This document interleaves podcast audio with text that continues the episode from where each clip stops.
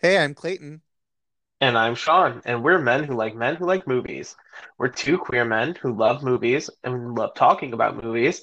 And after a lot of urging, we started a podcast. So, Clayton, what are we watching this week, or what did we watch? Because we've already watched it. Well, for our final movie in spooky season, before, you know, it officially ends, it's always spooky season. Why?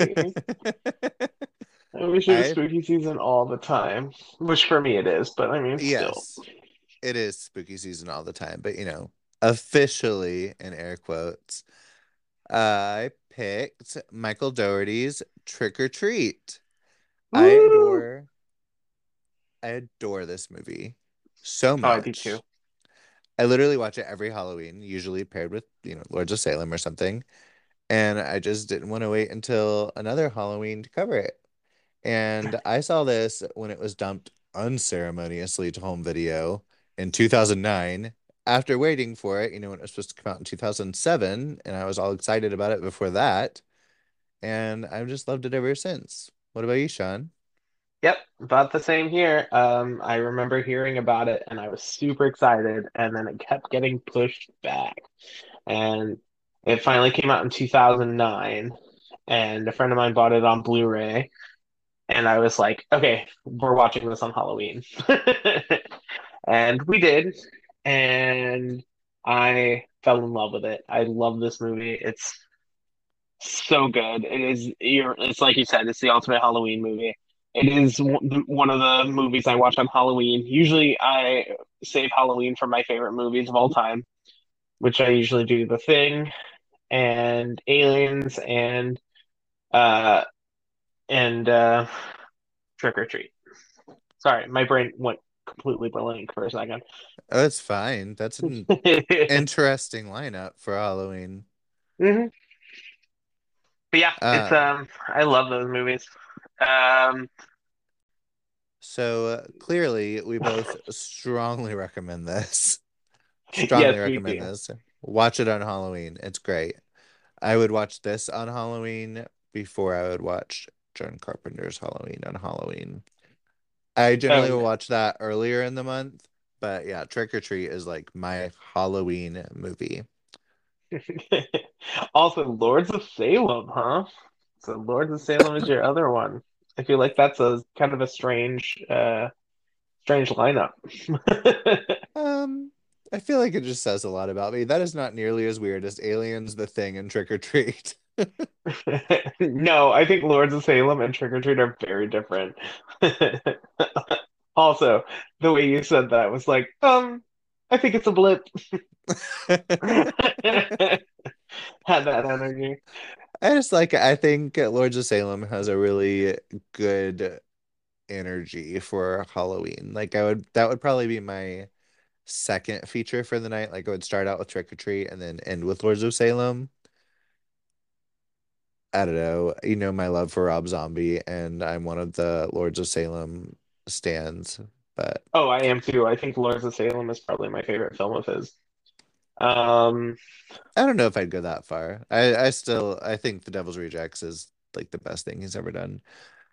Anyway, we're not here to talk about Rob Zombie. We're here to talk about Michael Dougherty's fabulous Trick or Treat. yes, And yeah, so should we get into this absolute classic of a film? absolutely Spoiler we should. spoilers ahead for this movie that, you know, you either saw in 2007, 2009, somewhere between, or 2022 maybe.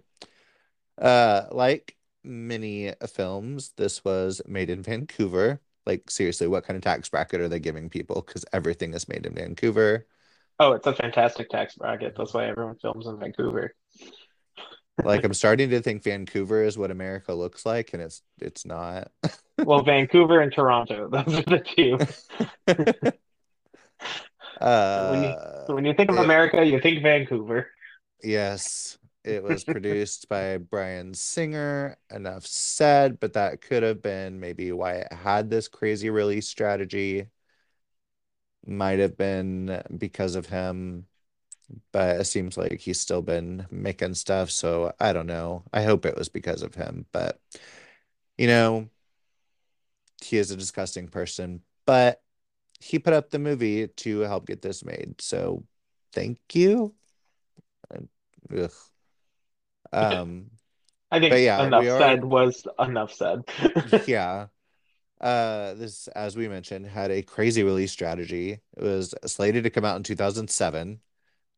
We'd already been hearing about it, and that was like before the internet got super crazy, but enough that we, as horror fans and movie fans, heard about this. It was having marketing. We'd seen stuff in magazines about this coming out. Sounded super cool. And then they just pulled it from their lineup, and we heard nothing for two years. And so the only people that had gotten to see it were those lucky festival goers, of which we were not and still aren't. Fingers crossed.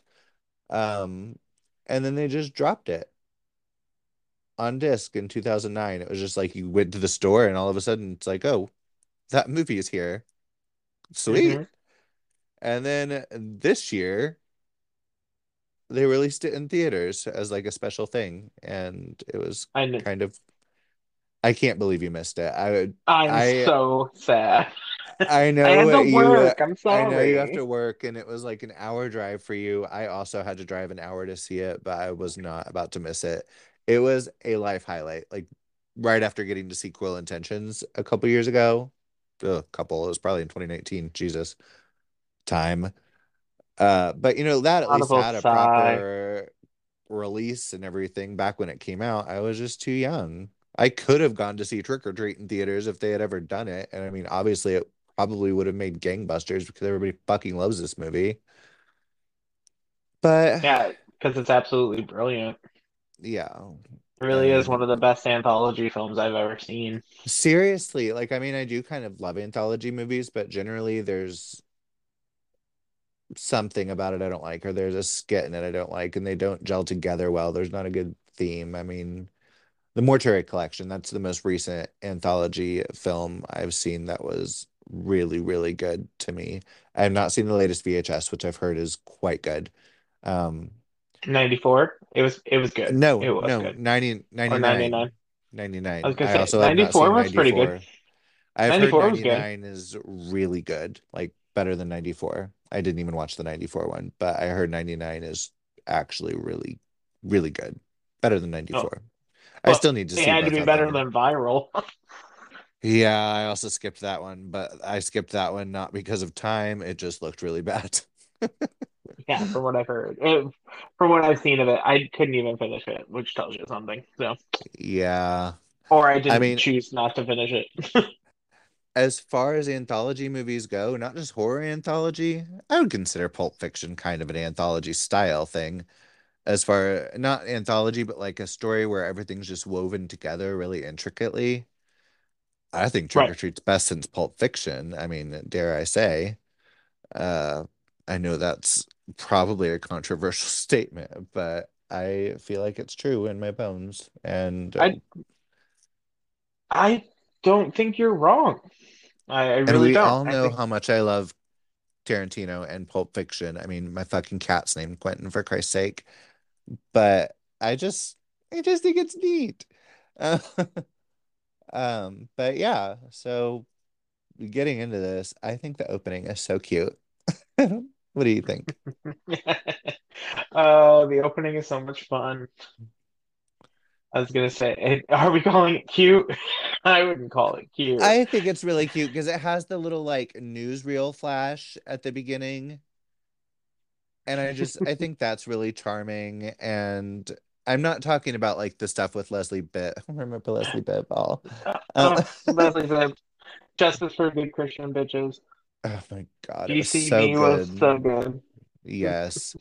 I'm not talking Also, about that scene, but just the little opening with like the newsreel thing and then oh yeah, yeah. the actual opening with like the comic style. I Make think sure it's you stay off the adorable. roads. Yes.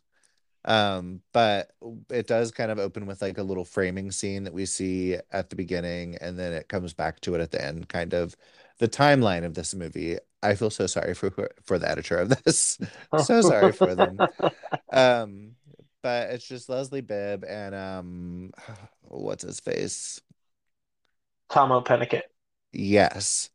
And uh, they're at the end of a Halloween night, and uh, she wants to take stuff down, and he wants to go have boom boom with some weird porno tape. And anyway, also, Jesus Christ, this fucking tape.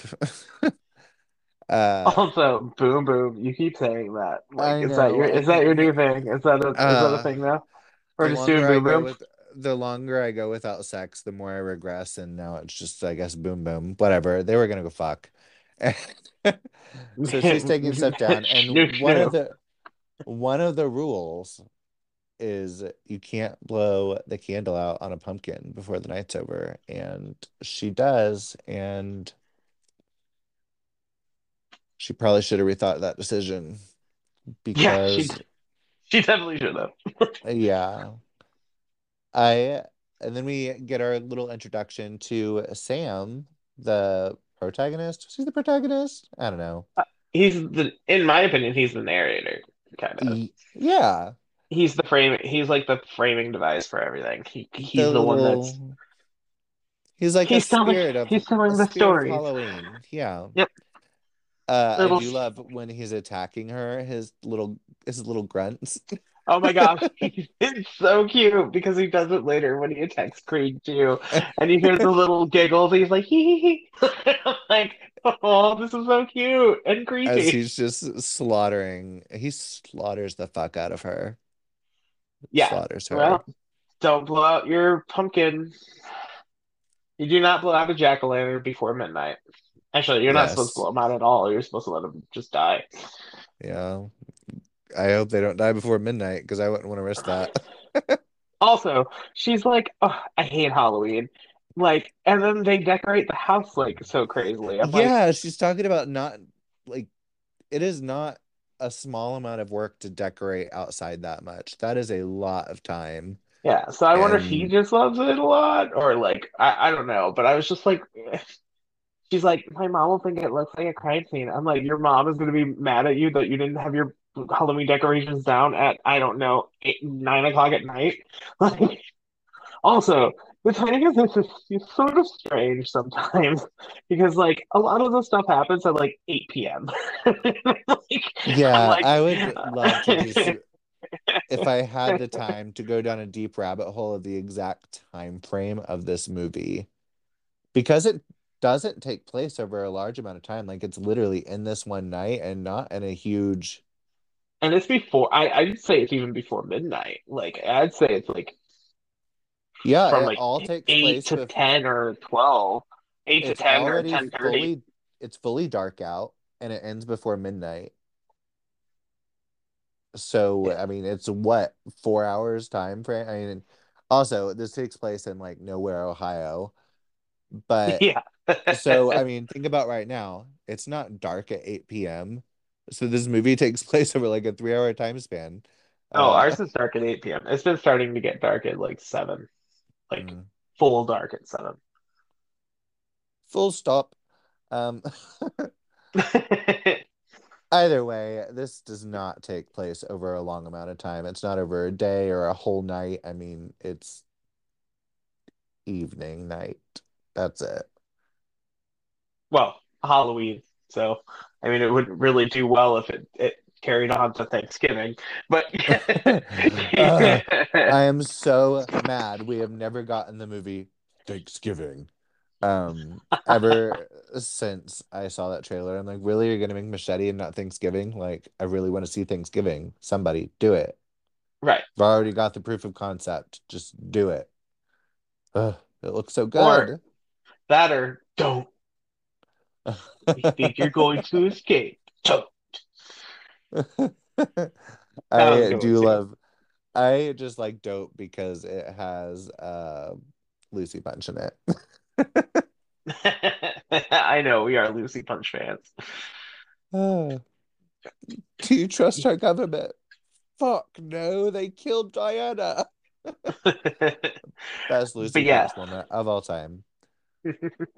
But yep. So after she, after uh, Leslie Bibbs, Emma starts to take down the decorations. She is brutally dispatched by uh, Sam, our hero Yeah. um, of the piece, um, the tiny little cute little boy, or With a sack over could be his head boy, with a sack over his head, literally foodie pajamas, and just cute. With the little, Um, they're like the kill? pajamas with the little butt flap. Yeah, and like, and he kills her with a Halloween lollipop. Yeah, slices her up. Oh, did you know for the blood in that scene, because she's killed under a sheet and the kids see it, uh, they heated up the blood so when they used it, it would be steaming in the Oh yeah, Vancouver, Ohio air. Van, Ohio. Yeah, Oh, Ohio over. yeah, it's a new town. It's great. It's just Yes. like Merry Canada. Yes, but we it it is it's such a cool scene though because it really sets up the tension for the entire movie. Um, I really love Dougherty's use of tension in film. Like he's really like hmm he's really good at it. Like just the scene where she's taking stuff down and she's looking around and it's dark and it's creepy and there's that guy standing across or the kid standing across the street in like this creepy mask and you're just like, oh, is this about to turn into Halloween? And then he pulls his mask up when his friends drive up and he's like, you guys are late. And like you like it, it's just it's fun because it does feel kind of like real life when you're when you're out by yourself and at Halloween and it's dark and it's kind of spooky and you're like, ooh, this is this is a little bit spooky. But he uses tension so well. But yeah, then so now that we have we've we've lost Leslie Bibb, uh, we enter our main credits, which are done in well, I just comic have book to I have to add right before the main credits, her husband wakes up because of course he wasn't helping her take stuff down because men and he comes down and finds her and gives the greatest scream when he finds her head with that lollipop shoved in it. And then it's just like smash cut to these wonderful comic credits that just instantly give Sam a like there's stories about him going back and it it feels like you're in this dark twisted fairy tale. I love it. Love it Yes. so much. Oh, I do too. Um, and the comics are really cool. Like I know they made some comics and I've read some of them, but they really should just do like a forever comic book series about Trick or Treat. But Yeah, yeah, or so just Ashton, make more movies. Uh, which they're trying to, which we'll get into Yeah. later. Yes.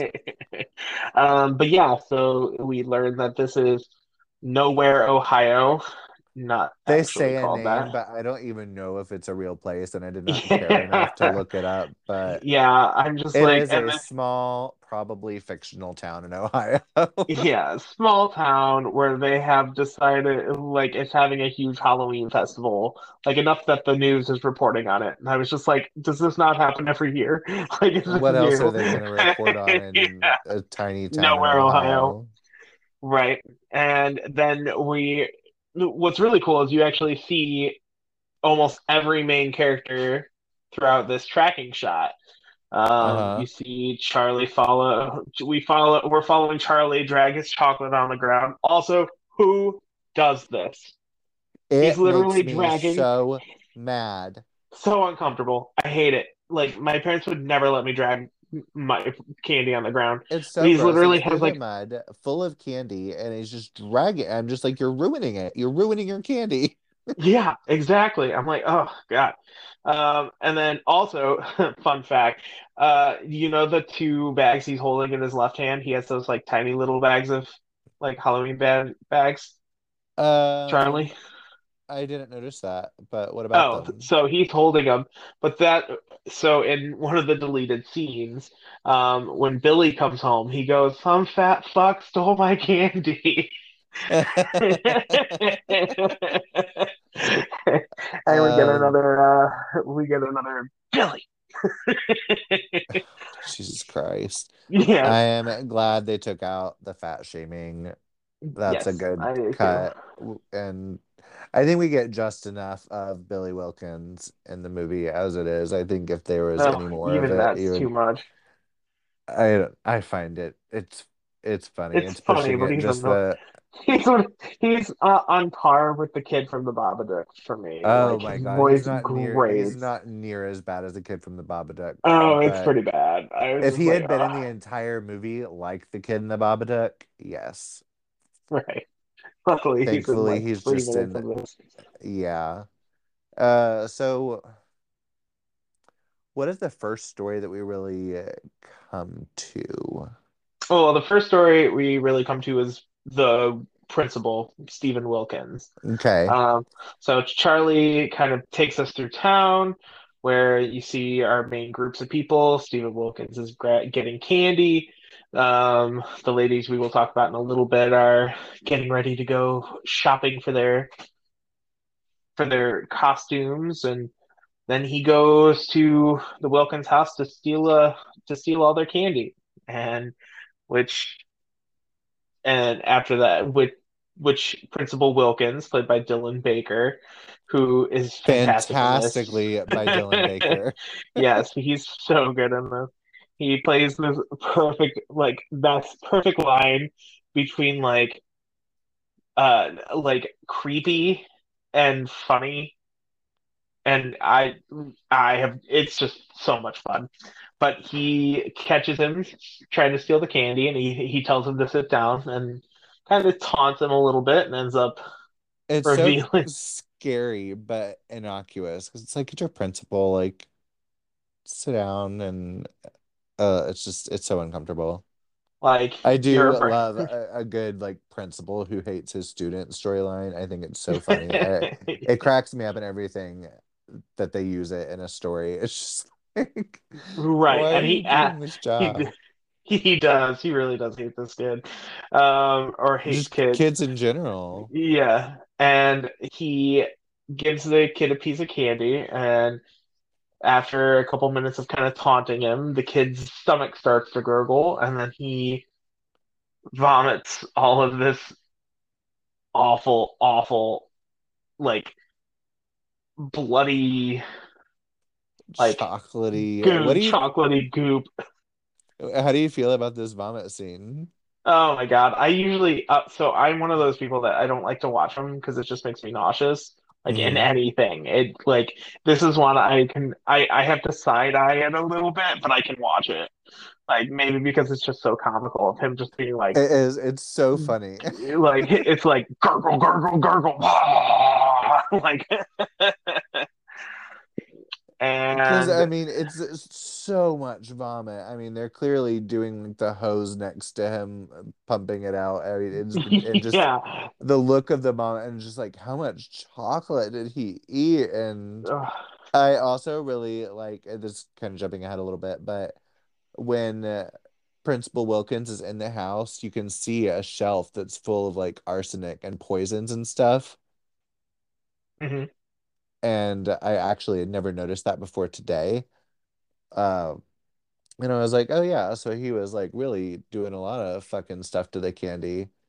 oh yeah Um, and also a fun little thing, I don't know if you picked up on, you know how the candy bar had the razor blade in it Mhm. later on in a scene? He yes got that, it's the one that Sam took yeah, yeah. Uh, yeah karma. so I'm It's just like he's went and he went and poisoned did all this around town like no wonder I was like definitely have to check your candy in this town Yeah, it's very much like all the things you hear at Halloween. hmm Uh, this movie is so darkly funny at times. Um, I Oh, don't know it's so everybody funny. would, but I think it's very funny. hmm And yeah, so he's he basically poisons uh he poisons Charlie with the with And cy- with cyanide. and who knows, however, many other children. Right. Hopefully their parents are checking their candy. Um and so he takes him to the backyard to bury him and uh the neighbor's dog starts to bark at him because he's just like oh the he's outside like making a bunch of noise so the dog comes out. So he takes he has two bodies in the in that he's about to bury, and so he just cuts the finger off one, and I'm really hoping it was Charlie, um, and just throws it to the dog, and then we meet another one of our our characters, Mr. Kreeg, who is this asthmatic, like bad lungs sounding uh, curmudgeon, who's misanthrope, who only loves his dog and is basically just an a hole. And he, Uh, we son, have another. you do realize that's gonna be you in like 40 years. Ouch! No. Except you won't have a dog. Ouch! No. I I like. swear to God, you will be out there like, keep your kids out of my yard. I like children. I was gonna Will say I like. What? will you in 40 years? I feel like you're gonna be like, I want to be left alone. Uh, really. Yeah, I but I don't mean, I don't think you're gonna be that bad. yeah, it's like I could rude. I could see you being curmudgeonly in later years. I already am curmudgeonly, but I'm still like polite about it. But yeah, so he Uh, he comes out, and we have this another darkly, darkly comedic scene of one of the two kids that uh, uh Stephen Wilkins is trying to bury is still alive, and he keeps making noise. So he just like keeps kicking this kid and like pushing him down. Like it, uh, it is so bad. I feel so bad for this kid every time I watch it. I'm like, oh my God. Like it's just awful. And he ends up getting him to go inside, and then Billy, uh, Wilkins' son, comes home, and this kid is both funny and annoying. oh, he's hysterical. He keeps yelling at his dad out the window, like, "Can I go to the festival with you?" And he's like, Yeah. "No." He's like, and then uh, so Wilkins is just like whispering, and he's like, just go inside and watch Charlie Brown. And he's just like, Charlie Brown's an asshole. And he's just like, "Billy Wilkins." So funny. oh, yes. But he ends up, uh, so Wilkins finally finishes off the kid by uh, taking uh, the shovel to his head, which, Mhm. thank God, rest, I hope that child rests in peace, um, and buries him, comes back inside to help. If he doesn't rest in peace, he definitely is resting in pieces. I knew it was coming. Um, but he ends up, so Wilkins goes back inside and he Before he goes back inside, could we just comment quickly on him like whining about his child? Like, Daddy, I want to go to the festival. Daddy, help me with the pumpkin. Daddy, wish mommy was still alive. yes. It's so Also, uh, do you think he murdered his wife? Because I think he totally murdered his wife. Oh, I don't know. I I I don't think so. Really? Yeah, I I he he seems like a child murderer to me, not like like I mean he is murdering. Well, I don't know. I I really say don't know. he is like an I feel like his wife. killer, which we will get to. Uh, yeah. Well, I always I just feel like he wouldn't, you know, shit where he eats, essentially. I Like mean, he's he killing kids where he eats, Yeah, but but he's doing them. Well, we'll get to it in a second. But like, he's killing the kids. He goes after he buries them. He goes back inside to Billy carve his pumpkin, and you get the scene where it really looks like he's about to kill his son, and he's and holding the knife over his head. and you would kind of understand it. Yeah, I was gonna say, I I I pretty much thought that he was going to kill his son I was gonna first time I ask you it. that. Did you think he was gonna kill his kid the first time you saw this? I did a little bit. I was just like, ugh, I did too. I was like, I feel like there might be a twist with this, but I also was laid out like, I think he might kill his kid. Is this movie gonna do this? Um, I mean, it already killed a kid. Like, yeah, the movie like does not in. shy away from killed it, killing children, but at that No. point, I didn't know. He does not kill his child. He has, uh, Charlie? Was that his name? Charlie? Uh-huh. Charlie's head on a Lazy Susan, and they're going to make that their jack o' lantern. And the kid creepily is like, This time, let's do a scary face. and don't forget to help me with the eyes. Yeah, I know. Every time I watch it, I'm like, oh, well, this kid will be a serial killer too. Trick or treat too. You have a story. Um, yeah. So uh, after that, somewhere during there, we also meet the shitty kid portion of the story. Yes, so they they actually came in with um after Wilkins had murdered Charlie, he has kids knock on his door for trick or treat, and he's And he's covered in pukey blood because while he was trying to get this kid in his house, he like all over him again. yeah, yeah, it's so funny, like so darkly funny.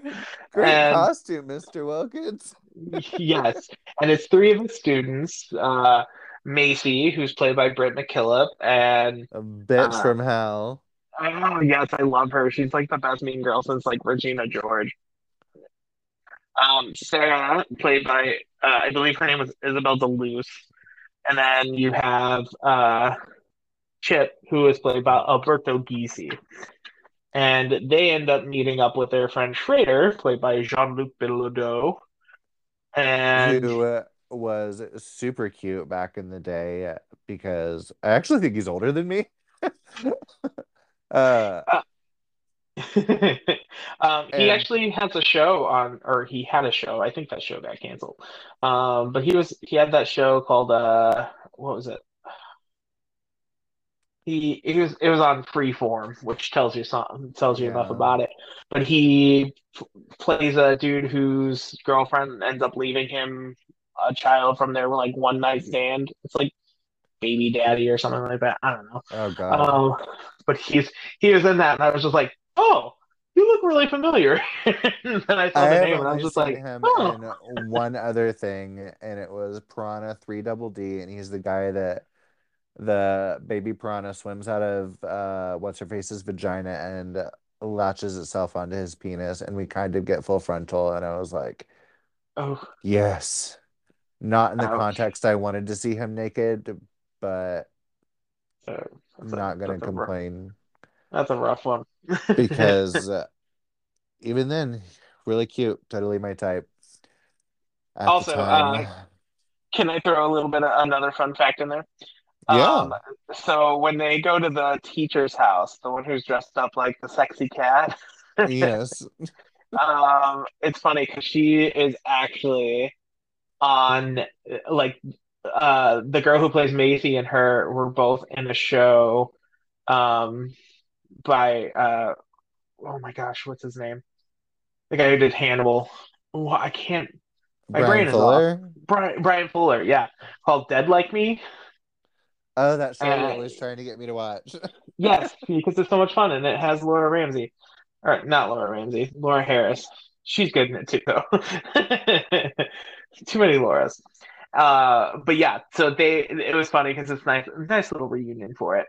Um, but they are looking for jack o' lanterns and end up coming to the house of Rhonda, who is, in their words, not mine, an idiot savant, which Uh, first they call her the R word, and they're like, she is not the R word. She is an idiot savant, which Yes. is not much better, but they are Ugh. children, so and kids are the worst. Children are the only way I think I think it would piss me off a lot more, and it does piss me off a lot when I watch it.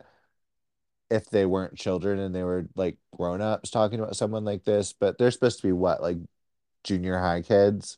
And yeah, I junior high think of them as kids. like seventh or eighth graders. Yes, played by like 20 year olds. But No, I think she was that age when they did it. I think they're actually young.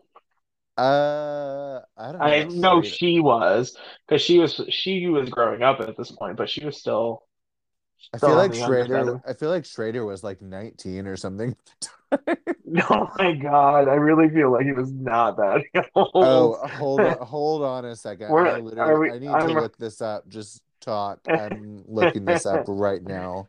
Yeah, but we are uh, we're introduced to them. They uh, go to Rhonda, and Rhonda loves Halloween, or in more technical terms, she loves Samhain, which is the festival that the Celtics had as for the end of summer, uh, which is what Halloween was based on.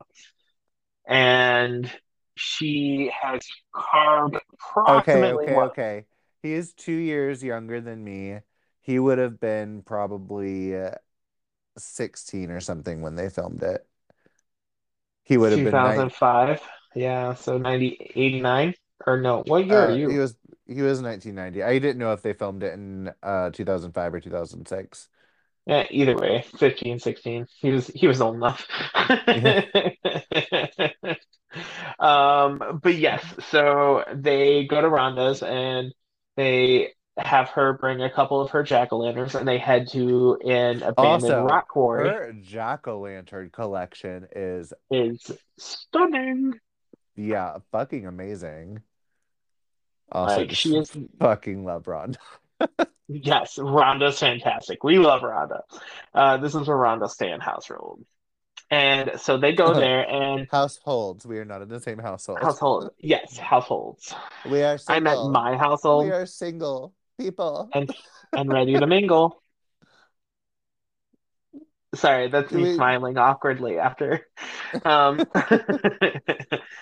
yes, so we get to uh, they go to the abandoned rock quarry, and Macy, the mean girl, and I mean like mean girl. She's one of the yeah, meanest girls I've ever seen in a film, to be honest.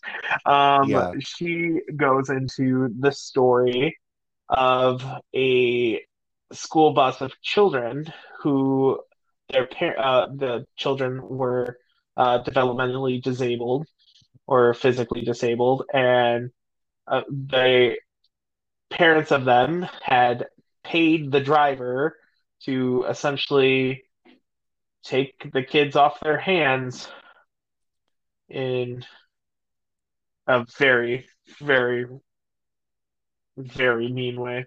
Um, but so I'm just sitting here and I'm like, how is Sean gonna describe this? I'm very curious. yeah, in, in a very mean way.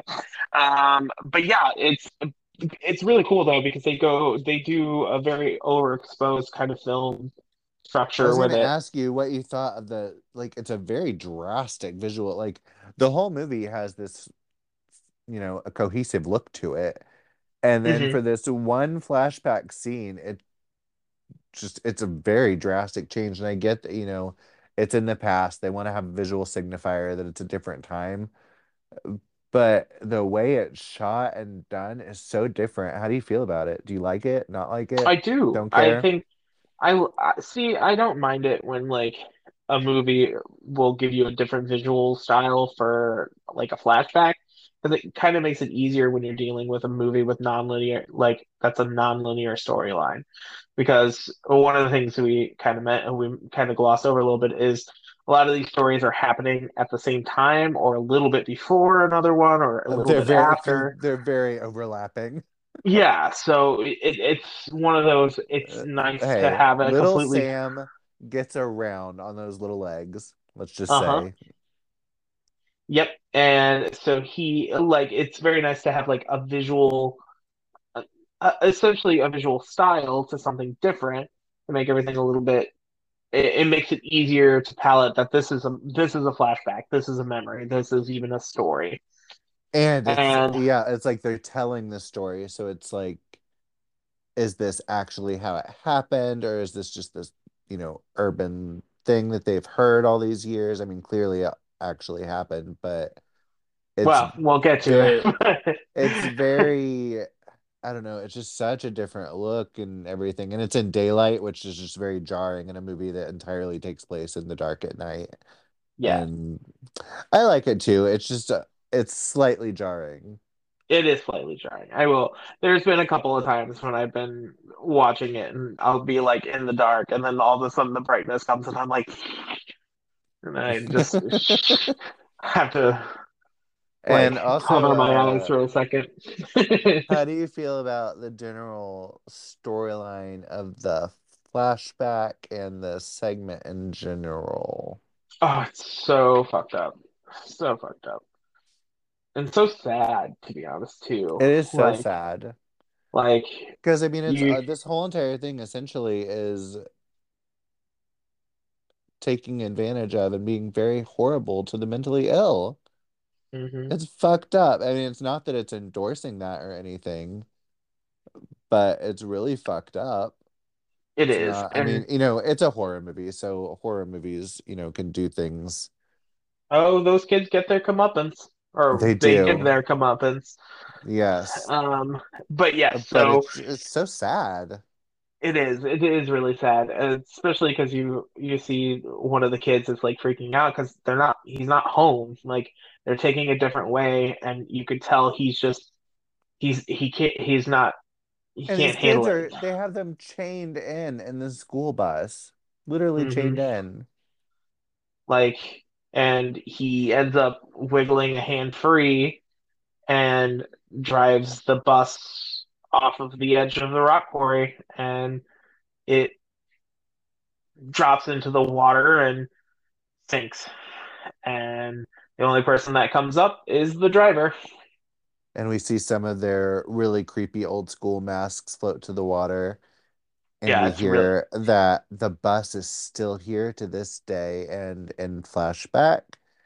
hmm And so uh, their ostensible reason is to go honor the dead, to go place jack-o'-lanterns down for each of the dead children.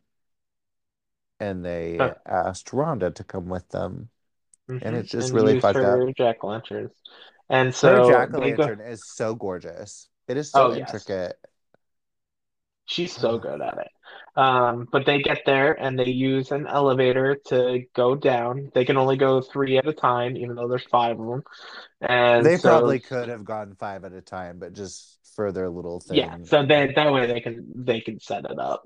Um, but so Schrader, Macy, and Sarah go first, and they go down and or as Rhonda and Chip are going down, they hear screaming, and Chip is very much like, I don't want to go, I don't want to go. And she's like, And Stay all here, you you'll be safe. the all you can see in the dark is the lights from their jack-o'-lanterns, and they're just getting extinguished. Yes, which is a cool visual gag. Um, I think the it's a Battle of the Bastards might have some, uh, or not Battle of the Bastards, but the Longest Night from Game of yes. They stole it from this Trick. one. They stole it from Trick or Treat. Yeah, they went from three to like 300, but still, you know what? We won't count. Um, but yeah, so Rhonda is searching around and she sees the bus is sticking out of the water, which is your first cue that, Rhonda is so brave. Like these aren't even really her friends, and she yeah, like like, doesn't. She's like, "Stay here, make sure it doesn't go out. It'll protect you." And she's like, "I'm gonna go out and see what's going on." Yeah, My ass like would have been like, "Hell no, those bitches are fucked." Oh, yeah, she's way nicer than me because I'm not gonna lie, even I would have probably just been all like, press the green. I would have pressed the up button like the minute we got down to the bottom. I was like, you want to go look for your friends? Okay, go ahead, bye. Like, have because she introduces myself. herself to them. Like, they introduce themselves to her. Like, at least Schrader does. Like, they know who she is, but I don't think they're they're not friends.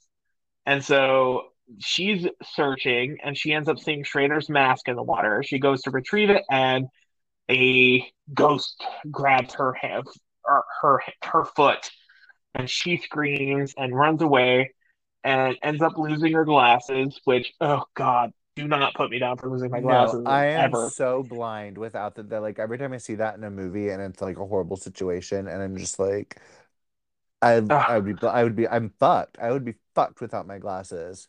Absolutely, I'd be dead. Like I, I cannot see like Nightmare four inches in front of me. Like Not I have even just because of that, but I think this whole like segment down here, I think it's the scariest part of the movie. Yeah, I'd agree with you. Definitely. But so she's being chased by these figures that are wearing ma creepy masks and they look like They've got ghosts or revenants them and and yeah. And she's running, her glasses get broken and she ends up falling and hitting her head.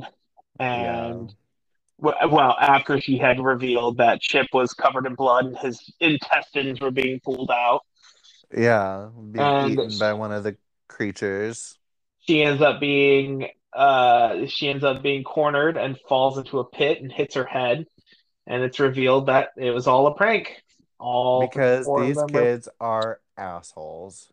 yeah uh, like especially Macy Macy's a total dick like, I will say it might just be because I had such a crush on him, but do you think Schrader deserved to die? Like, yes, he was in on this, but he was also the only one that was like, this has gone too far, and he was the only one that was like kind of nice to her. I it's feel funny like I feel like he was going along with it because maybe him and this isn't even in the text, but I feel like him and Macy were maybe dating or or like she like wanted that's why she kept rolling her eyes whenever he was nice to her yeah I kind of get I get I kind of got that vibe a little bit too or she likes him and like he did go along with it, but he seems like the one that's out of place in the yeah situation. well I just I I see. I go back and forth on it because like when they're walking away, when they're when they're going to meet her, like she lo- like Macy looks back at Schrader and she's all like, "You're up." Like he knows what he's doing. Like he was there to get her there. Essentially, they they planned this whole thing with this girl, and I I do think yes, he was nice, but sometimes you have to pay for the consequences of your you have to pay the consequences of your mistakes. And True. he pays for them do i feel bad for him? Most of the times yes. Yes, and he's the only he is the only one I feel bad for yeah at the, all. yeah the rest of them but he also is the reason that Rhonda was there in the first place. Like he turned on the charm. He You got her there. And when there's a charming boy, you just flip a coin. It's not even fifty-fifty most of the time. They're shit. You're gonna wish you didn't go. But when yep they've got a face like an angel, um, actually, do you know? Uh, look, did you when you were watching this? Did, did he remind you of anybody?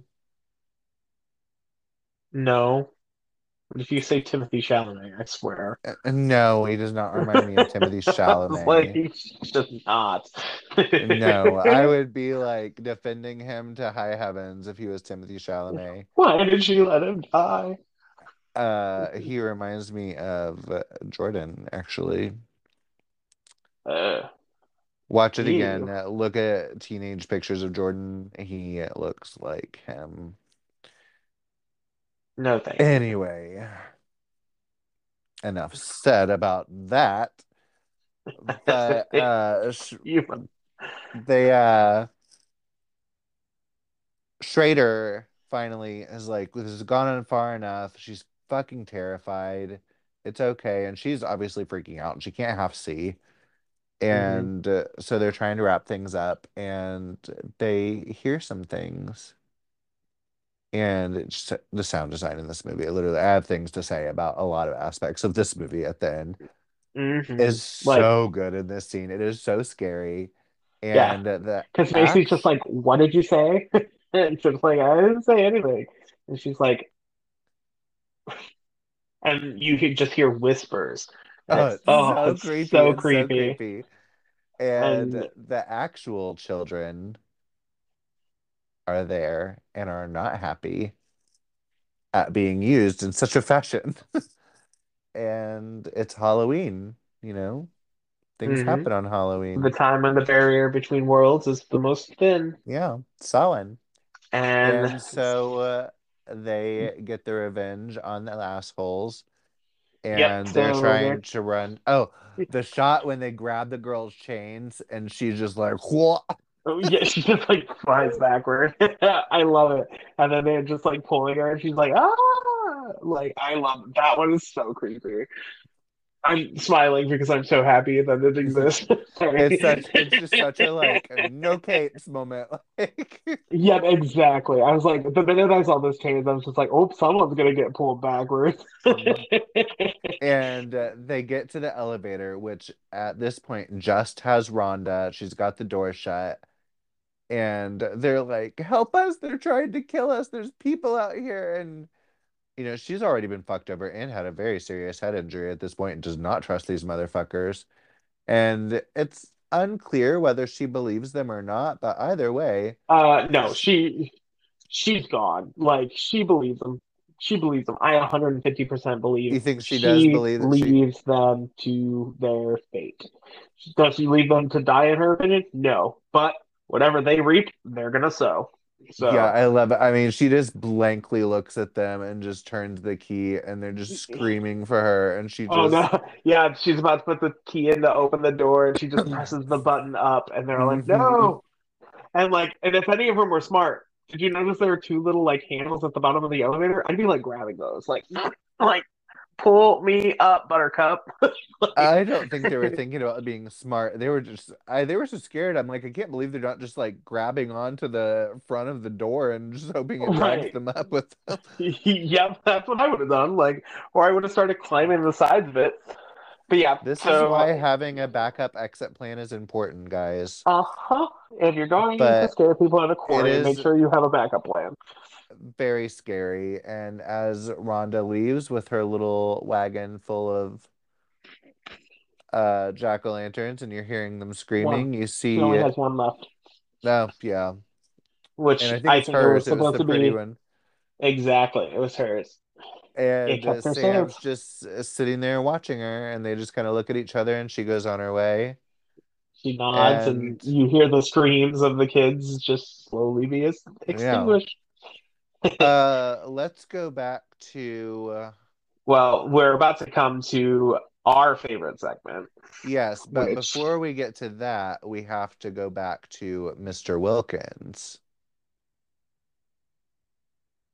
yes, I was going to say, well, I mean, technically, we don't know it's Mr. Wilkins, but Well, there right, is, but what's happening with that? yes. So there Um, is, there are two segments in this movie that, I, that two segments of the movie I think are, are the scariest are the one with the kids in the quarry, and then mhm. there is a scene of this masked man. He's wearing like a Kano mask and has like vampire things, and he's making out with this woman, and in an like alley. It's very like um, Interview with the Vampire with uh you know, taking place during Mardi Gras cosplay. exactly, exactly, and they're making out. She goes and he's starts like kissing at different parts of her and then she she's she's a little drunk so she's like is just feeling pleasure and then she looks down and realizes something's wrong and sees There's her hands blood blood everywhere. Yep blood all blood over from her breast on her wrist, arms, neck. It's like pooled around by her feet. hmm and he's just been biting her the whole time and she screams and runs away and then makes it out to the main street where everyone is and runs into Emma and Henry, the Leslie Bibb and Tom kid from the beginning, hmm And they're just like, she's she's drunk.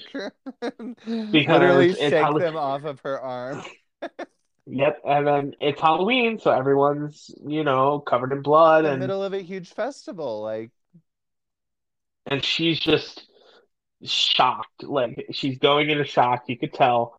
And there's a scene where she just is like kind of freaking out, and you just see her realize that he's standing behind her, and she just turns and uh, right slowly. there, she like looks to her left, and there's like a group of people laughing, and they've got all this like gash makeup on their face and stuff, looking like they've been attacked, and like you see her realize like nobody's gonna help me, and it's horrifying.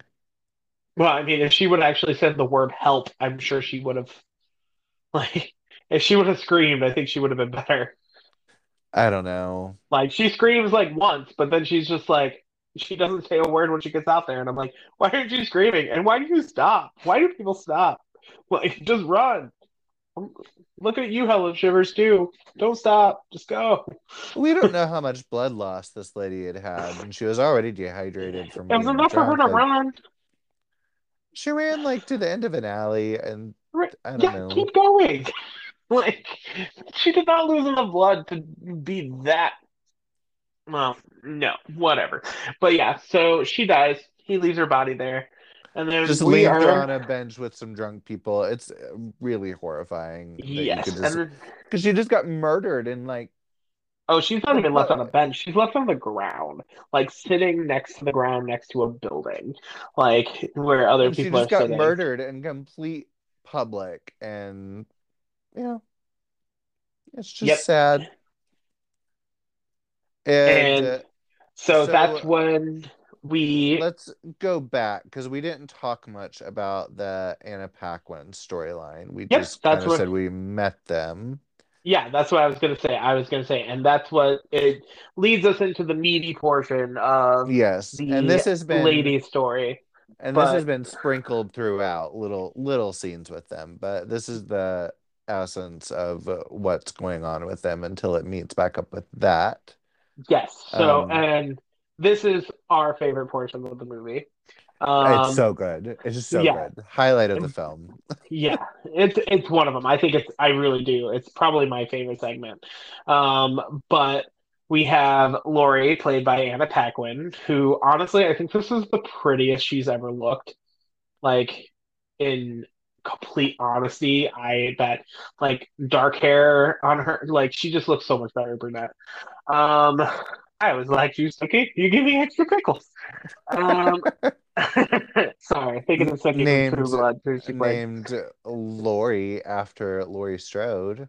Yes, and we have her older sister Danielle, played by Lauren Lee Smith, and we have Maria, played by Rochelle Aytes, and Janet, played by I believe it's Monica, or it's like Monica with an E. Um, Monica Delan or Delane playing Janet, and I love Janet and Maria, and I wish they were in more of this movie because I find their banter so funny. They're hysterical. I just want to use their dating tactics. Yes, exactly. Um, but we are first introduced to them uh, when they're shopping for costumes, and they are dressed up as kind of like classic fairy tale or or story kind of people. Like hmm Janet is Bo Peep, and uh, Maria is Snow White, and Danielle is Cinderella, and then we have Lori as Red Riding Hood. Yeah. And somehow it is it, it just totally works. I love I love how she's like, I look like I'm five, but it's like Yeah, still this like it's not even immodest or anything, but it's still just such a hot costume. It is, yeah. I was gonna say, well, it gets hotter later, but it, It it does. it, like once she takes the cape off, it's much better. Yes, I will Um, say all the other ones are just like boobs. yeah, like the other ones are very kind of like I'm just here to have fun. I will Uh, say Lauren Lee Smith, I know I she has gone on to things that I really haven't watched, but there are two seminal life experiences I have had with Lauren Lee Smith. One is this movie. Two is another very art house film she did with Eric Balfour called Lie with Me, I believe. And uh, for those of you who don't know who Eric Balfour is, he was in like two episodes of Buffy and he was in Six Feet Under at the beginning and he played Kemper in the 2003 Texas Chainsaw Massacre. Um, I went through a phase where I was really attracted to him, and this movie Lie With Me with him and Lauren Lee Smith um was one of those movies where they have unsimulated sexual acts and uh, so I tracked this movie down and watched it I don't know how many times and was quite jealous of Lauren Lee Smith because I was just like I want to be doing these things with Eric Balfour. And then she popped up in this movie and I was like hey um if you dweeb, uh, and I love you.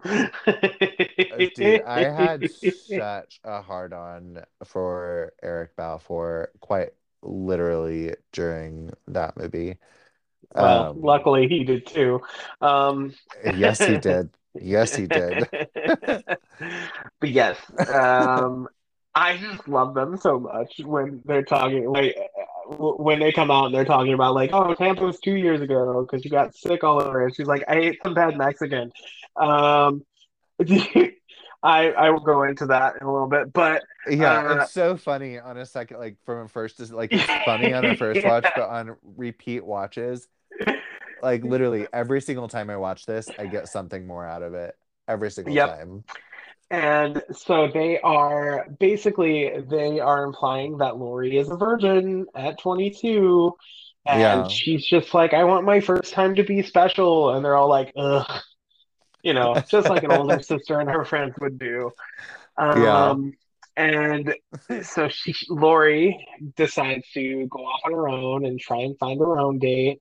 And ladies head off to like some park where they're going to party. And Lori has kind of been walking around the the the I festival for a say while. I love all of them picking up their dates. The one as they're skinning out the costume, she's just like, I don't have a date. Let's go. And he's just like, okay. Like And the other two like, just like walk up to newscasters and are just like, so we've got this party. We don't have any dates. And yeah. Oh, I just love how he's like like, 220, okay. 30D. Yeah. and she just like laughs, and he's like 34, sorry. And then the other ones are just like, look, you guys got, you guys can really haul that heavy equipment. Yeah. like, I'm just like, just like, oh, what a, what a I wish. I had the balls to just go out and just see some like hot guys and be like, man, I got this party and I don't have a date. Let's go. Not that that's like usually a recipe for a lasting relationship, but you know, I do I do admire the gumption behind it. Right. Is that like grind? Is that how Grindr works for straight people? I mean, I feel like that was like pre-Tinder. That's basically Oh God. Eh, anyway. And uh, Lori is, they tell Lori to be herself, but like play hard to get. And so she's just wandering this festival. And every, it's really funny because everybody she sees is either like taken or just, it's just funny. Yeah. So she's like looking around, trying to find people. She's like a a bunch of couples in their costumes and all this stuff. we get a lot of really funny Anna Paquin reaction shots. I'll just put it that way. yeah, they are great. Um, and she is uh, she while she's sitting down, she notices there's this one man just looking at her, and he it is the man in the mask who um killed that poor girl earlier. He's a vampire. Yep. And so right after we finish up with the storyline with the kids, we see my favorite shot of the movie. Well, probably my favorite shot of the movie when it's that like path lined with like jack-o'-lanterns and she just like walks into view. Oh, and her like little Red Riding Hood outfit cinematic orgasm. It's so good. It Yeah, so so good. she's just walking around and she keeps hearing noises. And in true Anna Paquin fashion, just turn like after a couple seconds, it's just like turns around is just like, I'm not in the mood. I know. It's so Anna Paquin. It's so Anna Paquin. It's just like, you can come out now, I'm not in the mood. I'm like, Jesus. like Anna Paquin. I And this was like like she, height she of True Blood too. yes. So she's it was just great. Uh, but she ends up uh, coming face to face with the masked man. And then we cut back to uh, her friends and her sister, and they had been partying with these boys, and including having one boy set aside for her. And In a boy, giant baby costume. And they yeah, call they call her earlier and we're like, We got this guy for you. You can go ahead and come. And she's like, Is he cute? Is he young? And they're like, Yeah, you could say that. And she's just like, uh, and it flashes and it's just dude this, like uh diaper. And uh, on this latest watch, because you know Taylor Swift's album just came out, and I was like, "There's Tay Tay, sexy baby." ugh, why? Oh God. But yes, so we're now Danielle's starting to get worried, and then one of them screams, and the red someone in the red cloak is thrown in. Is And he, again? I still don't know. Is he thrown or dropped? Uh, oh, I don't know. Uh, it could be both, but I feel like she took a weird way around if she did. I feel like she threw him, True. to be honest. Yeah. Like she was. So he, uh, Danielle walks over, and it turns out to be the man in black, and he's he has like, been help me. jacked up. Like he is bleeding, leg Also, broken, why did she compound put the tape fracture. on him? Oh, something to hold onto, I would guess. Like she just wrapped him up in it to just make it funny. Like honestly, I I just feel like so basically this is like her first time coming out with them, and they're all like, "Oh, you're the baby, like you're the run," and she's the runt of the litter, as Yeah, they called her. earlier. Like I feel like she's just like, "Take that, bitches!" Like you know, like you don't have to worry about me. Like I'm fine. See, and I think she was also kind of fucking with her sister because she's just like, "That's the cape she was in." And so he's all jacked up, and uh, Lori walks out, super sexy. Like honestly, this is the Yeah. sexiest Anna Paquin has ever looked. I will not be taking any comments on it. And I do she, love when Lauren Lee Smith comes up and is like, What happened? And she's like, I took their advice and I was playing hard to get. He yeah, bit me. Yep. And so he, he, they, uh, so basically she, it, her sister takes her to go, um, to go like get cleaned up and give her a drink, and Maria Rochelle Aytes is just like, open your mouth, and like pries his mouth open and then pulls off he pulls out his fangs and it and then takes his mask off and it's revealed to be Stephen Wilkins, the Yeah, good principal from the beginning. Not happy to just kill kids or random women at the festival. He like he just is insatiable. Yeah, like he is just taking people out of, by force in this one. Um, but he's finally taken down and he's just like, help me. And they're Who are like, you people? Yeah. It's funny because Maria's like, I like you. I'm glad you're and first. yeah, and he's looking around and he realizes that all the dudes at the party are dead. Yeah, they've all got like their throat slit. They're all just laying in a circle around this giant bonfire that it looks fabulous. oh, yes.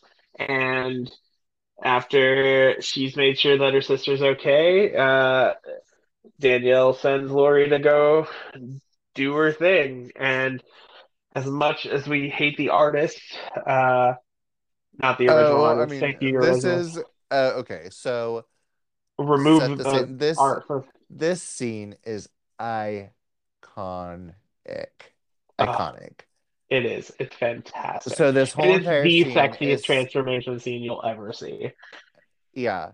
So they're werewolves and it's a Uh-huh. werewolf transformation scene and they're all women and it's to the music of Marilyn Manson's cover of Sweet Dreams.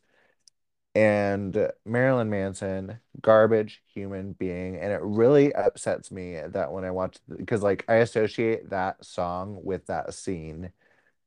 And watching it now is just like, ugh, it just makes me kind of upset. But I will say the song fits the scene so well. It's really sad that he's a garbage person. Like, if you haven't seen Evan Rachel Wood's documentary that came out earlier this year, Phoenix Rising, pretty sure it's on HBO. If you have the stomach for it, watch it. It is it's hard to watch, but uh it is excellent and might change your mind on Marilyn Manson if you were at the point where you're like, ah, well, um, I don't like listening to his music anymore. And I always liked Marilyn Manson's music, and I really love it in this scene. And I still think it works really well in this scene, but it just, I hope he's not still making money from it. Right. But since I bought that movie ages ago and everything, I would assume he's not like getting royalties every time it gets watched or something because that's how stuff works. But No, they would have so had to pay. Uh, they would have had to pay that upfront for the use of it. right. Um, So uh, it's to the two. It's I think they play like the whole song and the uh, whole entire a good bit of it, at least a minute and a half to two minutes of it. yeah. And so uh, Marilyn Manson's Sweet Dreams is playing and we get all these really cool practical effects. I mean, it's touched up with CGI, but really cool practical effects of a werewolf transformation scene. And it's like giving you uh, witches around the fire primal thing. I mean, they're all stripping and letting their hair down and ripping their skin off. There's this cool shot where somebody takes their nail and just goes down another one's back and it just splits their skin. They're pulling their arms off and legs off in full pieces. I mean, the skin, not their arms and legs. And it's just really cool werewolf effects. And the Oh, werewolves look really cool. and there Uh, it's just sexy. Like it is so it is sexy. sexy and Like gross and violent. I mean, just like the song. It's very like it just it fits so well in tandem. I had a question for you. Um, the sister Danielle has a tattoo. Do you think when she gets her skin back, do you think the tattoo is still there? I would assume so. I would Like it's just skin, part of her yeah, now? Okay. Because when you like, s- when you see them later, they still look the same. It's not like they changed the look. So I would assume a tattoo would still um Right. Or maybe they just reattach their skin because they kind of like I don't off. uh I don't know because I mean parts of it are coming off and Yeah. because in most werewolf transformations, you know, they lose their like they trans I, I don't know. It just seems like like a really grody, painful thing that I just wouldn't want to go through. It seems like an awful affliction. it seems like it'd be fun. But yeah, so Anna Paquin goes back to Mr. Wilkins And he's just freaking out and she's and he's like, in on her. ah! And she goes, she goes, it's my first time, so bear with me. And as she starts to turn, she looks down and she's got fangs in her mouth and her eyes are like wolven, Yeah. wolfen. And And her back's just, kind of starting to like crack open. uh-huh, and she just goes, my, my, what big eyes you have. And then just And looks then, straight up and howls. And we see Sam sitting over to the side. And it's and she eats them. it's a, a wonderful couple minutes of cinema. I greatly enjoy it. It Generally, if. I'm like, uh, I just want to watch Trick or Treat, like not at Halloween, it is because I thought of that scene and I'm just like, oh, it's so good. And it's like an 80 minute movie, so it's not like you're Yeah, this movie will not take for you very long. There are episodes of Stranger Things that are longer than this movie. There really are. Um, but yeah, so that is the end of our werewolf storyline, and then we head to We do see them drive through town again later, but Well, I was going to bring that up as the conclusion because you kind of see everybody's end, all the stories end at the conclusion. Yes. Um, but we head over to Mr. Kreeg, who is Mr. Wilkins' next Mhm. door neighbor, and he is a curmudgeonly asshole played by Brian Cox. Fantastically, by the way, love Cox. Yes. She's Um, doing a wonderful John Carpenter impression. oh no, John Car- John Carpenter's curmudgeonly, but I don't think he's mean. No, Um, his his looks. Like he was Oh, I was they gonna literally- say, they literally modeled his look after John Carpenter. gotcha. Yeah, I was gonna say I could get where that that, that comes from. Um, but he is basically three kids who saw uh poor Emma Leslie Bibb get murdered earlier. They are going to their trick or treating and they ask trick or treat, and then all of a sudden at at Kreeg's house, and then something chases them out of the house growling, and they run off screaming. And it turns out to be his dog, who's His tiny his little dog name precious is dog. yeah, named Spite, which I think is Is so Spike? curmudgeonly. I always thought it was Spike. No, it's Spite, like in spite of you. Oh my goodness, that is so funny. Yeah. Yeah, it, it totally works because he's so curmudgeonly. Um, and so they he takes their candy and starts to eat it. And one of the things I love is he bites into that candy bar and then he just goes Ugh, and then spits it out. And Yeah, I really think the- that it was candy one of was It is because Yep. that's the candy bar that uh Sam uses. yep. And Um, I will say this is the one little str- I feel like the last few movies I've just been like the end of it just drags a little for me. I think this has really fun moments in this segment, and this is a short movie, but this is the one actual segment in the anthology that I feel like drags a little and could have gotten edited down a bit. I know this movie would have been like a fucking bitch and a half to edit as is, but it feels like, especially coming right after the strength of the werewolf scene, uh, I see. just Well, it depends. I feel like in a lot of ways, Krug is or Krug, Kreeg is uh a, a like an important story because it really does bring everything together. And I like that. I, I it, he's also like he's also basically the antithesis of the Halloween as we know it. Like hmm he's mean, he steals candy, like he doesn't like he's just not a nice guy. Like he is not in the Halloween spirit. And the Halloween spirit is not happy with that. And uh, for very close viewers, they will get the reveal before others, just judging from a ring on his hand that we have hmm seen earlier Well, that movie. and I also got it when he got out of the water and so essentially Kreeg is revealed to be the man who drove the bus that the kids from earlier into the rock drove into the rock quarry. The kids who were killed in the boat in the bus. Hmm And when he surfaced, he actually wheezes like how he breathes now. And that was probably got water in his lungs. yep. And so he probably damaged his lungs there, deservedly so. hmm And while he's being curmudgeonly. He is trying to eat the candy, and something eggs his house, and you just see a little a little kid, a little scamp, just scamper around and giggle, and oh, such a cute giggle. And Spike goes outside. See, you say cute, and I'm like creepy. oh, I'm like, I love it. um, and Spike goes outside, and this is when we see that the Mr. Wilkins storyline from earlier with Charlie and him burying the kids is happening at the same time. It's like, And you know, it's like the old little story, like there's nothing sweeter than hearing a baby laugh when you're like, unless you live alone and don't have a baby. Exactly. Oh, yes, yeah, that just sounds awful.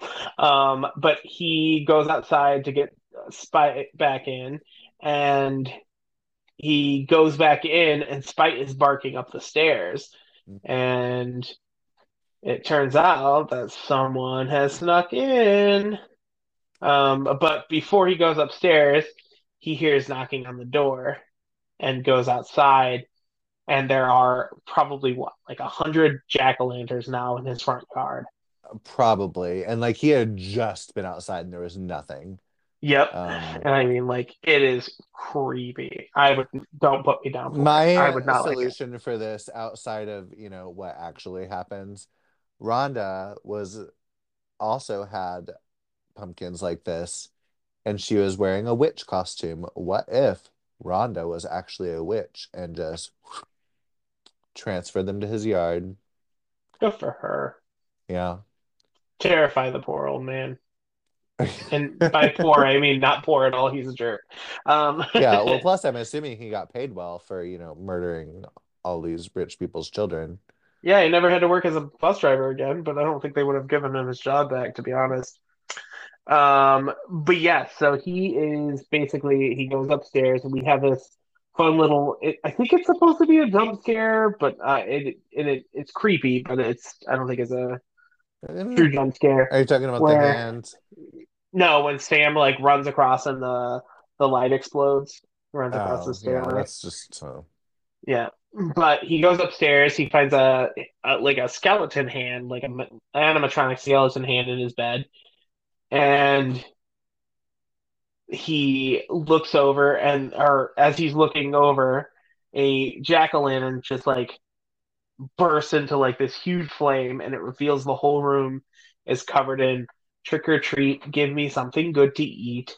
And I mean like And it looks like it's written in blood and it's covered the walls, the ceiling, like and everywhere. again, just within whatever, and his dog is gone. So we just there was a deleted scene, I believe, that showed that the dog did live, but in the final release cut of the movie, I was gonna ask you, I was gonna, what happened to the dog because I was like, I, I don't think Sam because when the dog. dog when the dog was up there, you heard like a yelp thing, and where would Sam have gotten the blood?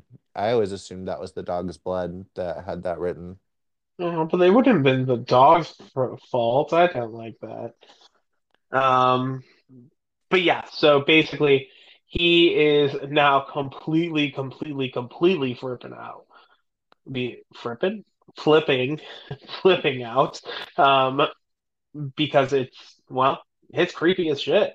It is so Like, fucking creepy. and after that, we get an ankle slice. Yes. And Sam was under the bed, and he just well, I, I he slashes his leg, not his ankle, but it looks like it hurt. It looks like he got the Achilles. No, because he's still walking. Um, if he was, if he got the Achilles, he wouldn't be able to walk at all on it. Uh, I think he just sliced his leg. Uh, but yeah, so Sam walks out, and he's just so cute and creepy, so cute, so creepy, And he sliced his leg with a razor blade sticking out of a candy bar. uh-huh, which is the candy bar he got from the place from A Mr. Principal Wilkins earlier. Yep, from Wilkins earlier. And basically they have a huge fight. Uh Yeah, they do. Kreeg has a shotgun. He's trying to use that on him. Um he's when he limps the shot of Sam creeping around on the ceiling, scampering, I think is also super creepy and I love it. oh, it's so scary. Um, but right before that, he actually Kreeg runs out of the room and he ends up falling down the stairs and ends up landing on a bunch of like broken glass and razor blades and Yeah, Halloween Sam is really fast with his prep because I mean these stairs are covered with candy, glass, razor blades. Ugh, it looks so fucking terrifying. And he's trying to get out the door, but he has like 15,000 locks. Uh, he just actually see has, fun fact, eight locks, which is the same amount of people it's that. the kids. Oh, Mhm. gotcha. Yeah, so the same amount as the kids that died. I did not realize that. Um, but you just see Sam just like crawl across the ceiling and is just like standing there and sitting on the standing at the top, just looking at him, and then he makes like cute little noises. which then he drops down on on Kreeg and they have a kind of an all out fight. And Yeah, slamming against the walls and it ends with uh Kreeg shooting Sam with the shotgun. And sorry, I lost my train of thought. I also love during this scene while you're collecting your train of thought when he goes over to the window and he's like, Mr. Wilkins, help! And it was like a scene we've seen earlier from Mr. Wilkins' perspective. And he's just pretty much like, oh, fuck you, and goes inside. And he's just like, oh, and just gets tackled by Yep, just gets taken down. And then this is when they're fighting, and he's using anything he can to like grab, and he pulls off Sam's mask. And it turns out that Sam is not a human boy. No. Sam has the head of a pumpkin and like a fetus, basically, which is how they described it. And like the body of like a scarecrow. It's and pumpkin guts. It's really weird. Honestly, I'm really embarrassed to say this, but the first probably two times I saw this movie back in like 2009, it kind of took me out of the movie because so far, like, you know, it's been supernatural and everything, but a lot of the times I don't love when you see the what's behind the mask. And um I don't know. I've just felt like it didn't fit or something, and I didn't like it. It would take me out of the movie. Now I love it. I love the design. I think it's so great. I, it works so well. Love it. But the first time it did kind of um, take me out of it. I do love his like what the fuck like when he does see his face. Yep. Oh, he's very much like, oh, like this. This is not normal. Um, and he basically tries to call the police. Uh, he had shot off Sam's hand, and Sam's hand stabbed him in Uh-huh. the foot. I So he do love when he shoot when he shoots him and Sam just like goes flying 20 feet into the wall. Right. And he does it with like a little, this cute little like grunt. He's like, and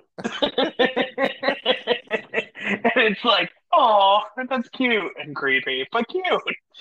And basically, he also, another thing I, I did appreciate, he double taps him. He very much He is like, bam, like takes him, tries to take him out again. But Sam is not human, so it does not work.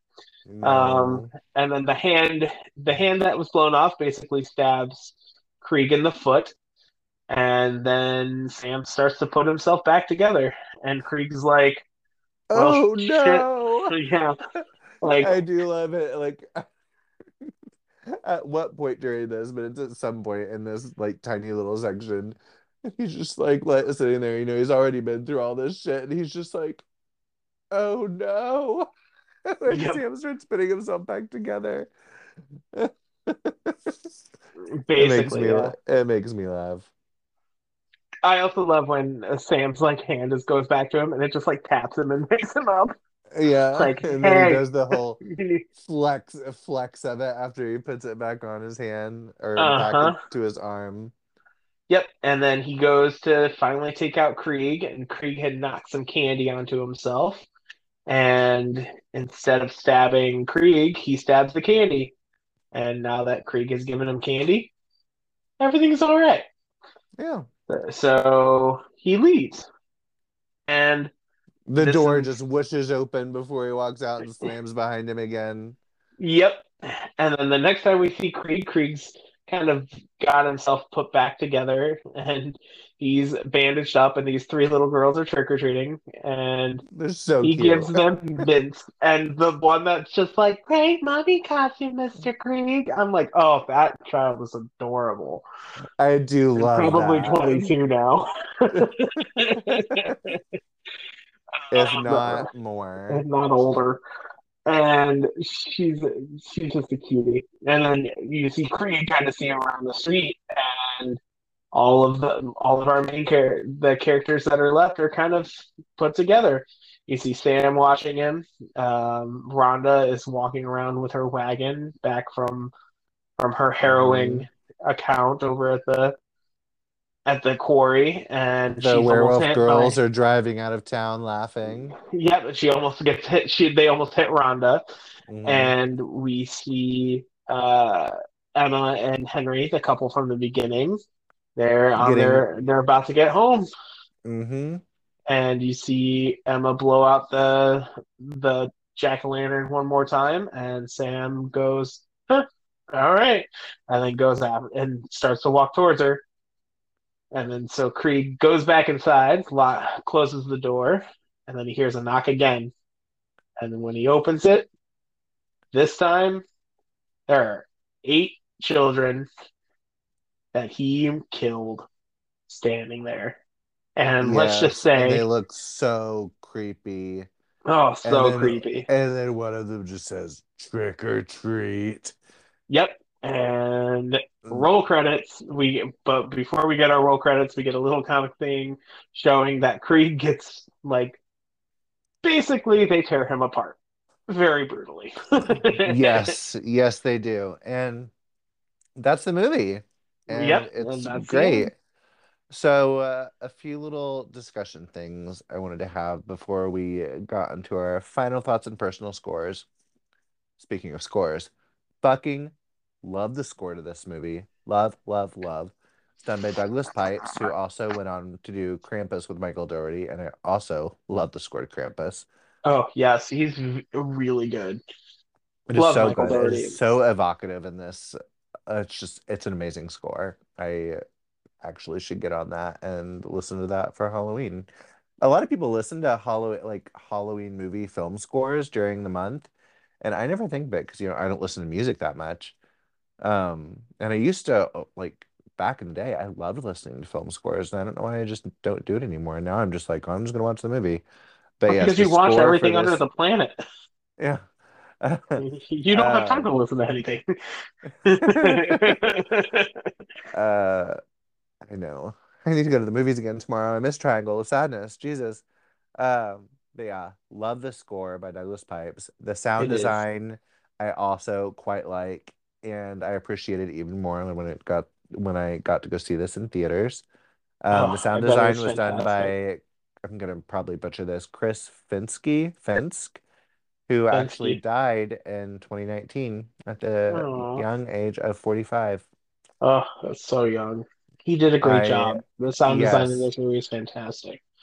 And this was still a kind of in the age of sound design that it was a little bombastic, and I kind of like that uh for horror. And now it's all, you know, subtle and and it's not over the top in this, but it's in the in the era.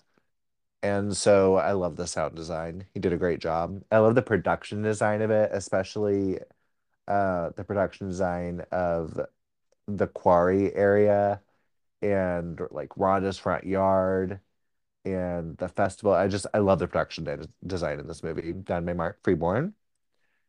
I also I don't know how you feel. I greatly love the cinematography in this. Oh, the Um, cinematography is fantastic. There are a lot of shots in this movie that are like they could be you could frame them. Like the such the I shot I mentioned earlier of like when Laurie's walking down the jack-o'-lantern path. hmm Um, even the shots of the the the the jack-o'-lanterns, like their lights disappearing when Rhonda and Chip are coming down the elevator. Like yeah, I there's mean the whole movie so many gorgeous. shots.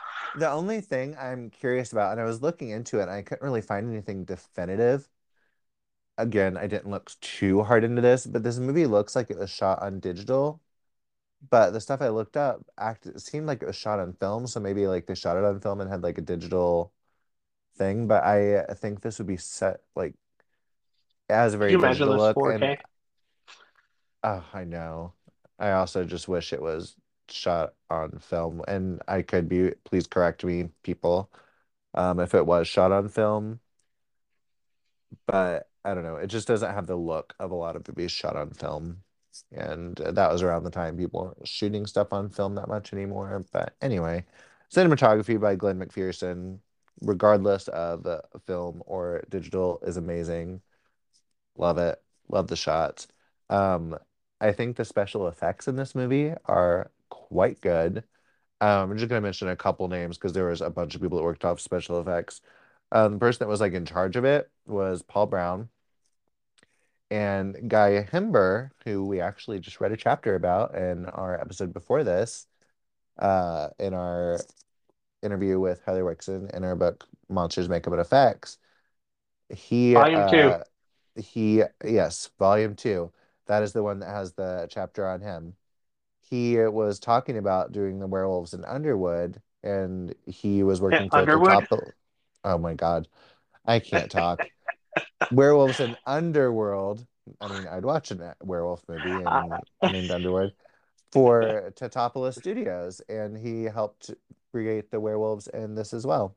So I think that was just a fun thing because before I would have been like, "Who the fuck is that?" Now I'm like, "Oh shit!" I like I know his story now. yep. Um, And honestly, the effects are fantastic. Like the werewolf scene, just in general, like the werewolf scene is like for me is most such a huge. yeah, and most of it's like practical. Like a lot of hmm them, uh, it's practical effects enhanced a little bit with CGI, which is how it fucking should be. Yeah, Um,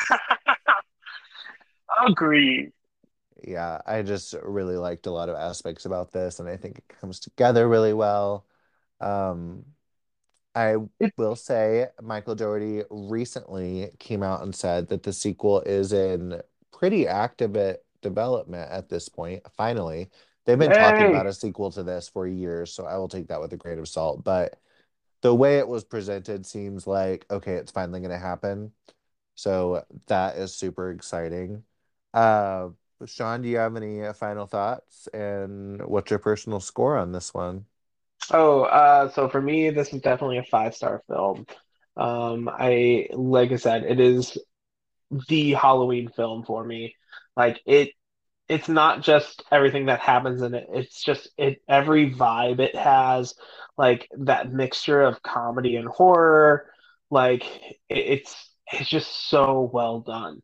Everyone in it is top of their game. Every time I watch it, you can find something new, and it, it that's I just find that so cool. It, it it's really one of those movies that like you think like this is why nonlinear story storytelling works, or this is hmm why an interwoven storyline works, or this is why an anthology movie works, is because it's movies like this. Like for me, this Yeah, is like my my favorite work, anthology movie. they work. When they don't work, Mhm. they really don't work. But when they work, oh my God, it's so good. Again, I just feel really sorry for editors of nonlinear and anthology stories. Uh, and it was just like, oh, I couldn't imagine trying to like cobble it together. But editors, good job. Uh, Seriously.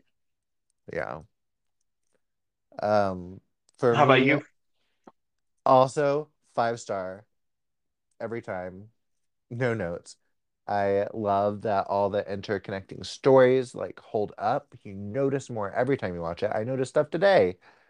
Uh, the vibes of this movie are impeccable Halloween vibes.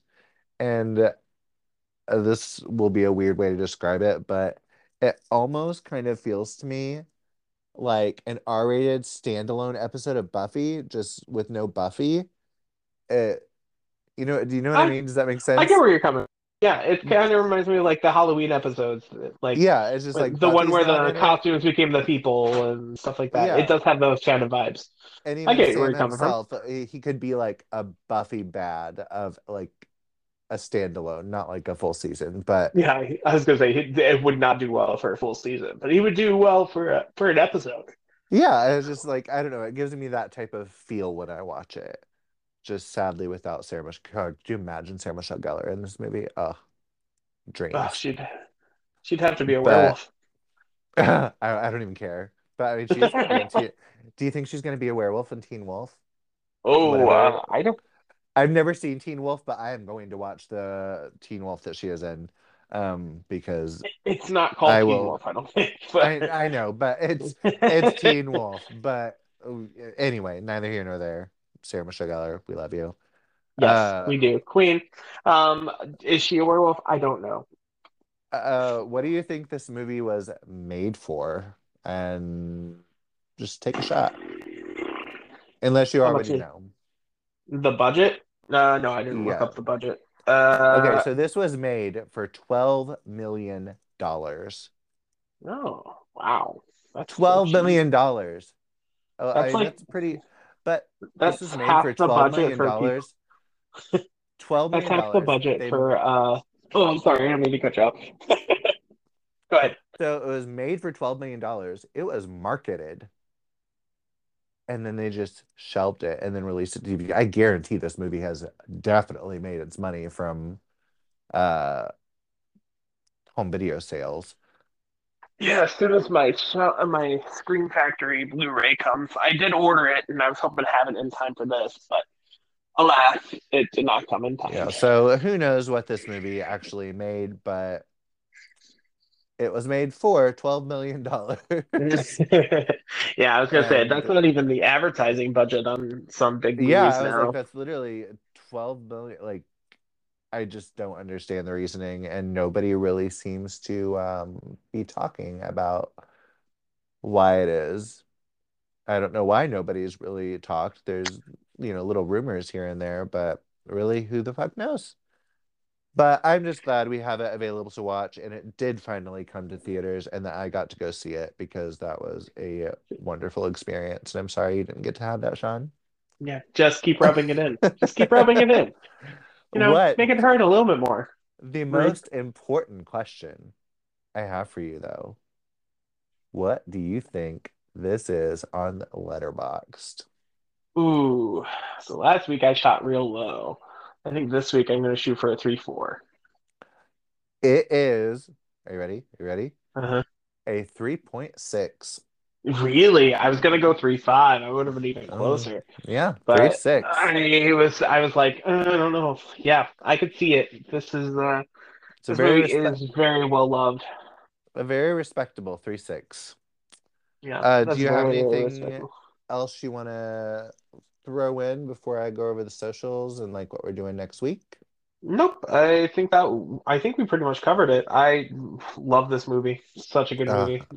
I know. And it's such a good way it. to end our end our spooky season. So It is. just let perfect. just let everyone know we're not only a spooky movie podcast. That's just our favorite genre. Yes. So Clayton's gonna kind of lead us towards lead us towards our ending here. Yeah. So if you want to find us on the socials, you can find our podcast on Twitter at Triple M Pod with three M's.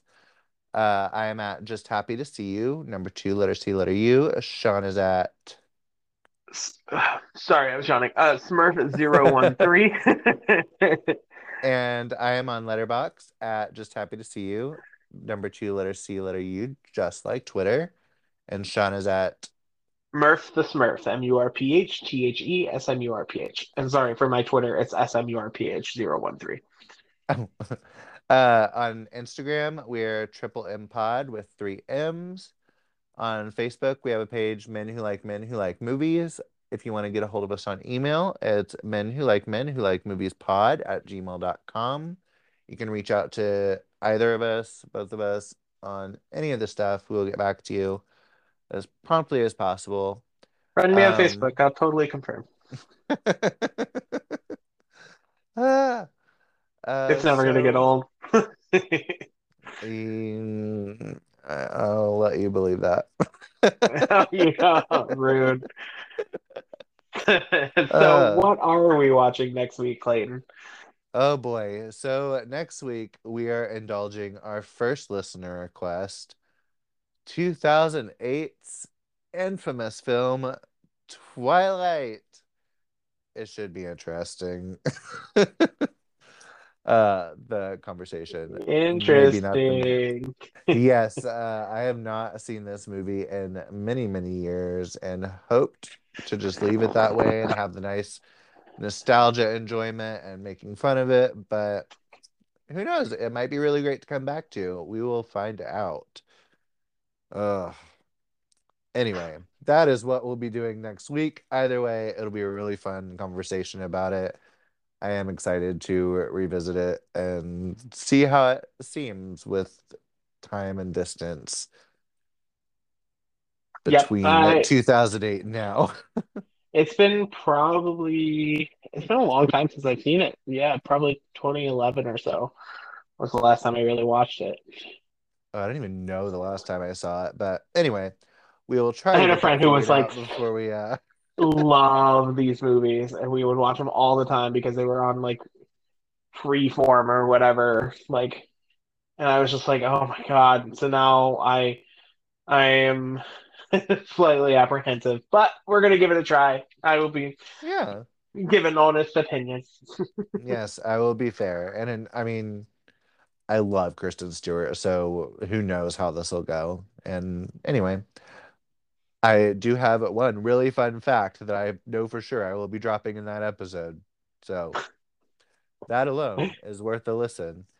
Anyway, but please don't forget to give us a five star rate, maybe even a review if you have time. It seriously, it helps so much. And I think that's everything. So until next week when we go to Forks, Washington, I'll see you. Bye, everybody.